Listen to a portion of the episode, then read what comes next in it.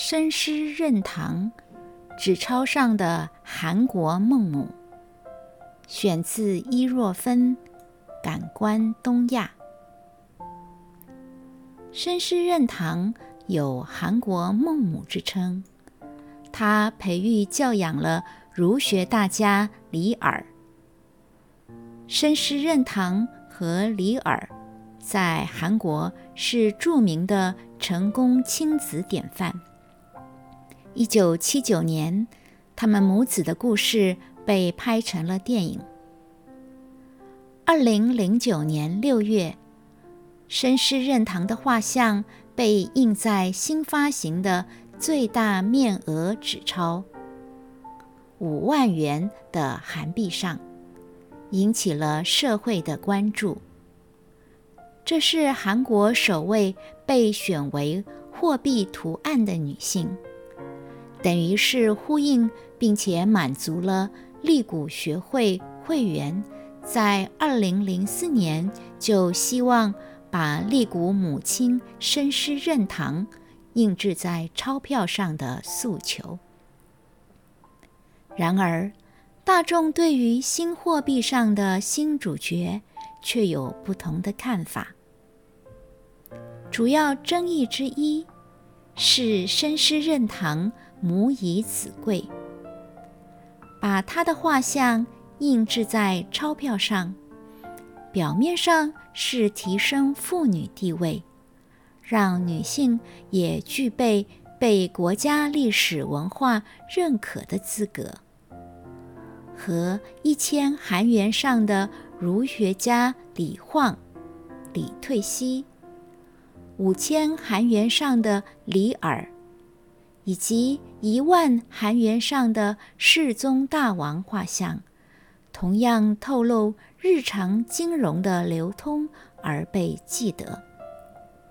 不过，这是否反而倡导了妇女的成功必须以母亲的身份从家庭开始呢？主要争议之二是钞票上的绅士任堂。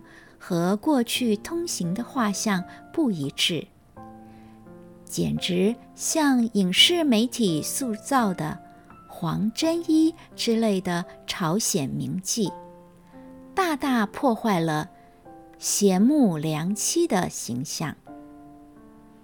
二零零四年，早夭的明治子氏部女作家通口一叶，她的容貌。出现在五千日元上，也有反对的声浪。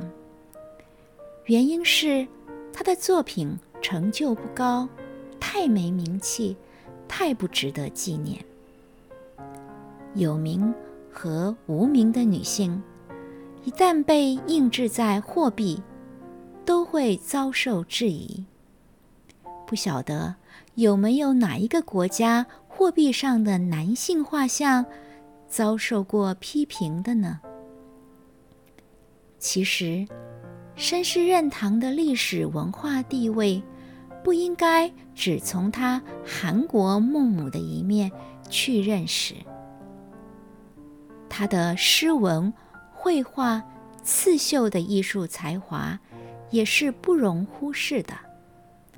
韩国到现在。仍有以他命名的美术奖项。申士任堂出生于官宦之家，接受过传统的人文教育。师任堂的堂号意味着他有心效法周文王的母亲太任。比他年代稍晚的朝鲜女儒学家任允志堂。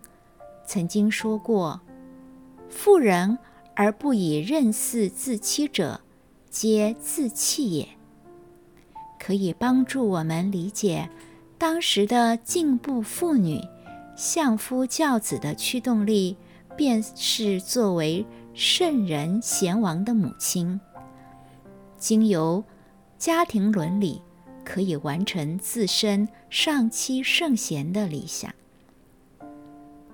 依照朝鲜时代初期的制度，女子结婚以后，仍然能够住在娘家。申师任堂在家婆过世以后，才从江原到江陵地区移居汉阳（现在的首尔），和丈夫李元秀自立门户。三十八岁，正式告别亲生父母。申师任堂的汉诗思亲，现在仍令许多。出嫁的女性感同身受。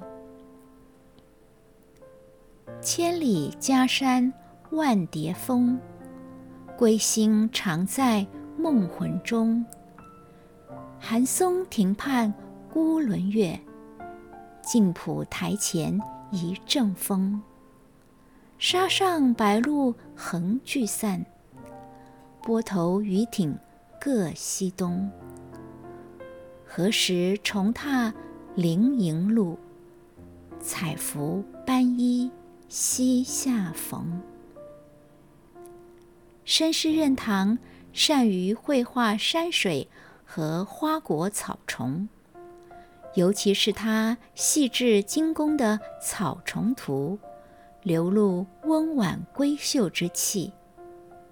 他的西瓜与鸡冠花图。印制在五千韩元纸钞的背面，传为申师任堂的草虫图屏风，藏于韩国国立中央博物馆。茄子双鸟图藏于日本福冈市美术馆。色色鲜明，笔触稳健，技法纯熟。水准和明代的花鸟名家吕骥、林良不相上下，又富有朝鲜民间绘画的活力。一般所知的申师任堂画像，是画家以堂金英浩绘制的。一九八六年被韩国政府指定为申师任堂的。标准肖像。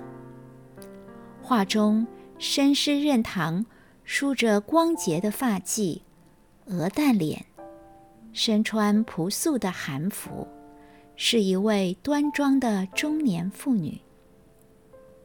五万韩元上的申师任堂，画家是伊浪李忠祥，他是金英浩的弟子。画家做的最大改动，是申师任堂的脸型变圆了，顶上堆盘着如云的浓密发髻，令人联想起申润福的美人图，看起来比较清丽柔和。因为有违于过去申师任堂的形象而被排斥吗？画家明知道前面有既定的画像，为何还要别出心裁呢？在考虑为何女性画像很少被采纳于纸钞上，我得知一个超越性别的技术问题：男性画像往往有比较卷曲的头发、鬓毛。或是胡须，复杂的线条不容易仿制，能够达到防伪的效果。原来如此啊！纸钞上的人物选择，可不单纯是价值理性的问题。什么代表国家的历史文化？工具理性才是关键。无论接不接受绅士任堂的女性形象，大家还是会喜欢拥有她的吧。五万韩元可以饱餐一顿韩国烤肉呢。我是伊若芬，为您介绍我的书《感官东亚》。